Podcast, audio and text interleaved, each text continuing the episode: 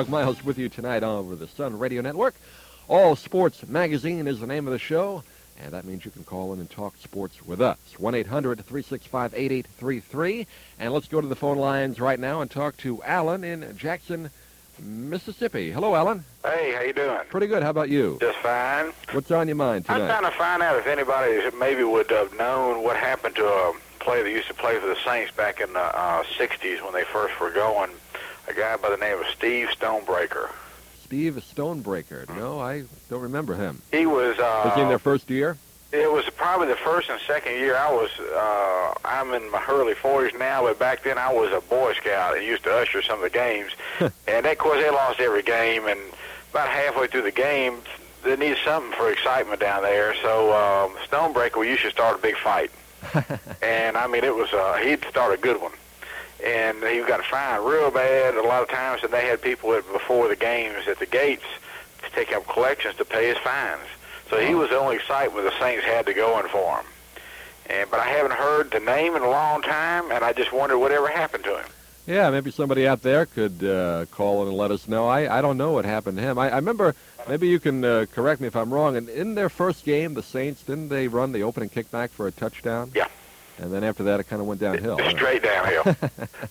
well, now they're doing well. I mean, you got to be happy doing with Jim fine. Mora. huh? It's, it's about time. Of course, all we've always said all, all along down here that uh, you know, give them a little time. They're still an expansion team. I tell you, once they uh, hired Jim Mora, I guess about four years ago, out of the USFL, he's done an outstanding job. I think he led them to the playoffs, what, 12 and four, He's really done four years good. ago, and uh, undefeated now. Yeah.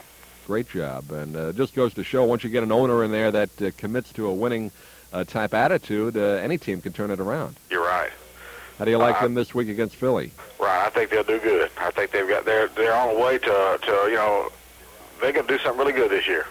I hope so. I've always been uh, kind of a, a Saints fan in a way. Uh, they've just been such doormats for so long, but it's good to see them doing well. Yeah. Anything else on your mind? That'll do it. I appreciate it. Okay, we'll try and get somebody to uh, let you know. It's Okay. Kevin Stonebreaker or Steve Uh, Stonebreaker? Steve. Okay, if anybody out there knows uh, where his whereabouts, uh, give us a call here. Thanks for calling, Alan. Okay. Thanks. Okay, Alan in uh, Jackson, uh, Mississippi. Steve Stonebreaker, one of the uh, characters, I guess, of the early uh, New Orleans Saints. Uh, they've had some uh, very unusual characters in their history of the NFL, and uh, that did happen. They ran their opening kickback for a touchdown uh, back in, what, 1968, I believe, was their first year in the league, back at the old Tulane Stadium.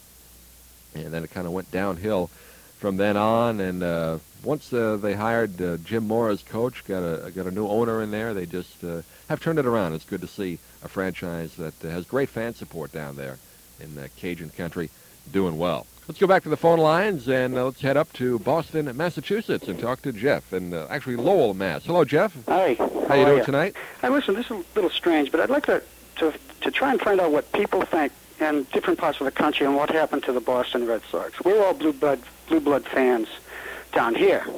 Uh, in our perspective, it's because of Joe Morgan or, or this or that, but I, I feel it's differently. But I'd like to find out what people really think, uh, not being so close to the situation. Maybe that might help us.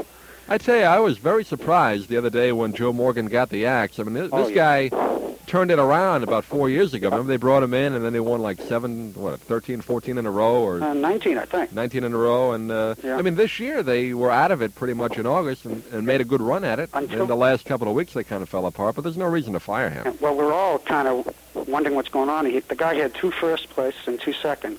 What more can you do? Yeah, what more can you do? For, I- I'm just wondering if anybody could call in and, and say what, what they saw from a different part of the country, because we all see things differently.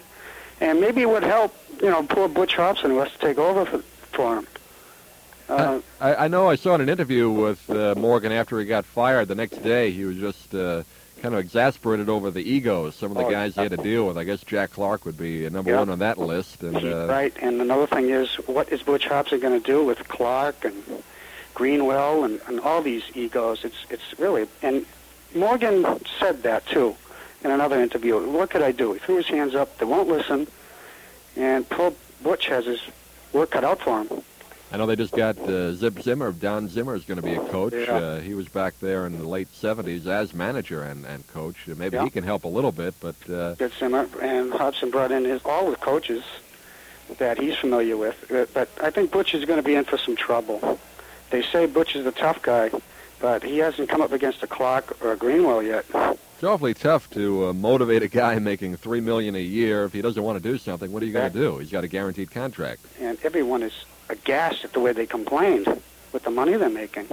Yeah, I, I, I can never figure that out. These guys are making so much money. I mean, if I was making that kind of money, I'd uh, I might even clean out the uh, the lockers if I had to. Yeah, yeah take the injury and, and leave. I mean, and, and poor Matt Young. I, mean, I, I just don't know. But I would like to see if anybody could call in and, and give us their version of what they saw, and then hopefully Butch is listening, and he can get some ideas on what to do, other than looking through the knothole at the field, if you know what I mean. Hey, Doug, I appreciate the uh, the call. Well, one more thing I just want to stand off on, if I could, Ron. Absolutely. This whole uh, Shoal Creek Golf Club thing. I don't know if you've talked about that on the show so That's far. on, that's on the agenda. This whole thing uh, with uh, this golf club that's going to be hosting the PGA, not letting any uh, blacks in, has really caused a big uh, furor. I think it's about time. Uh, golf in the last uh, 30, 40, 50 years has really gotten away with a lot of uh, discriminatory practices. You look at some of these uh, old-time uh, members and uh, directors of these clubs, uh, especially the guy at the Masters, a guy named uh, Hardin. He practically runs uh, the whole television telecast of, of the Masters by CBS. Here's a guy that just doesn't have any clue, and uh, I think that's uh, pretty uh, prevalent among these uh, golf clubs, these stodgy members with these uh, outdated, uh, outdated rules and regulations. I think it's about time that uh, the sponsors and the and the golfers got together and did something to change it.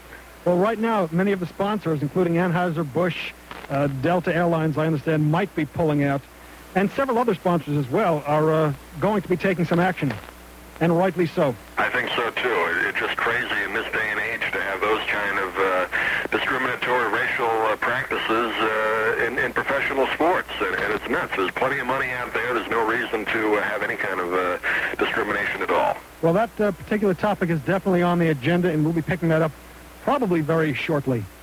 Doug Miles, I appreciate it. Hope to see you in the studio soon. Okay, Ryan. Good talking to you. Thanks a lot. Talk about tough jobs. How would you like to be the one to determine this year's most valuable player in the NBA? With the regular season ending this Sunday, sports writers around the country have to make up their minds and send in their MVP ballots. Now, let's say you're a sports writer and are given a ballot. What goes through your mind? First of all, you have to determine what MVP means.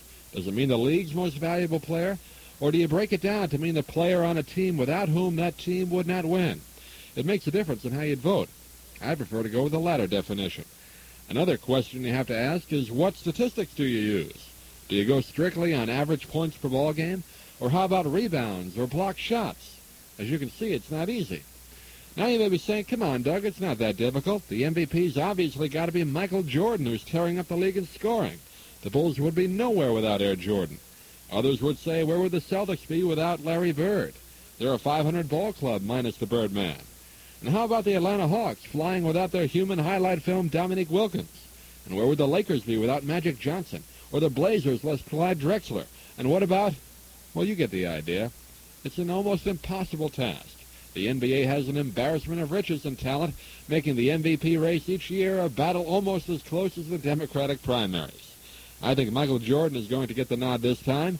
He's totally carried the Bulls into playoff contenders while averaging 35 points per ball game and putting on a nightly show from city to city that P.T. Barnum would have envied.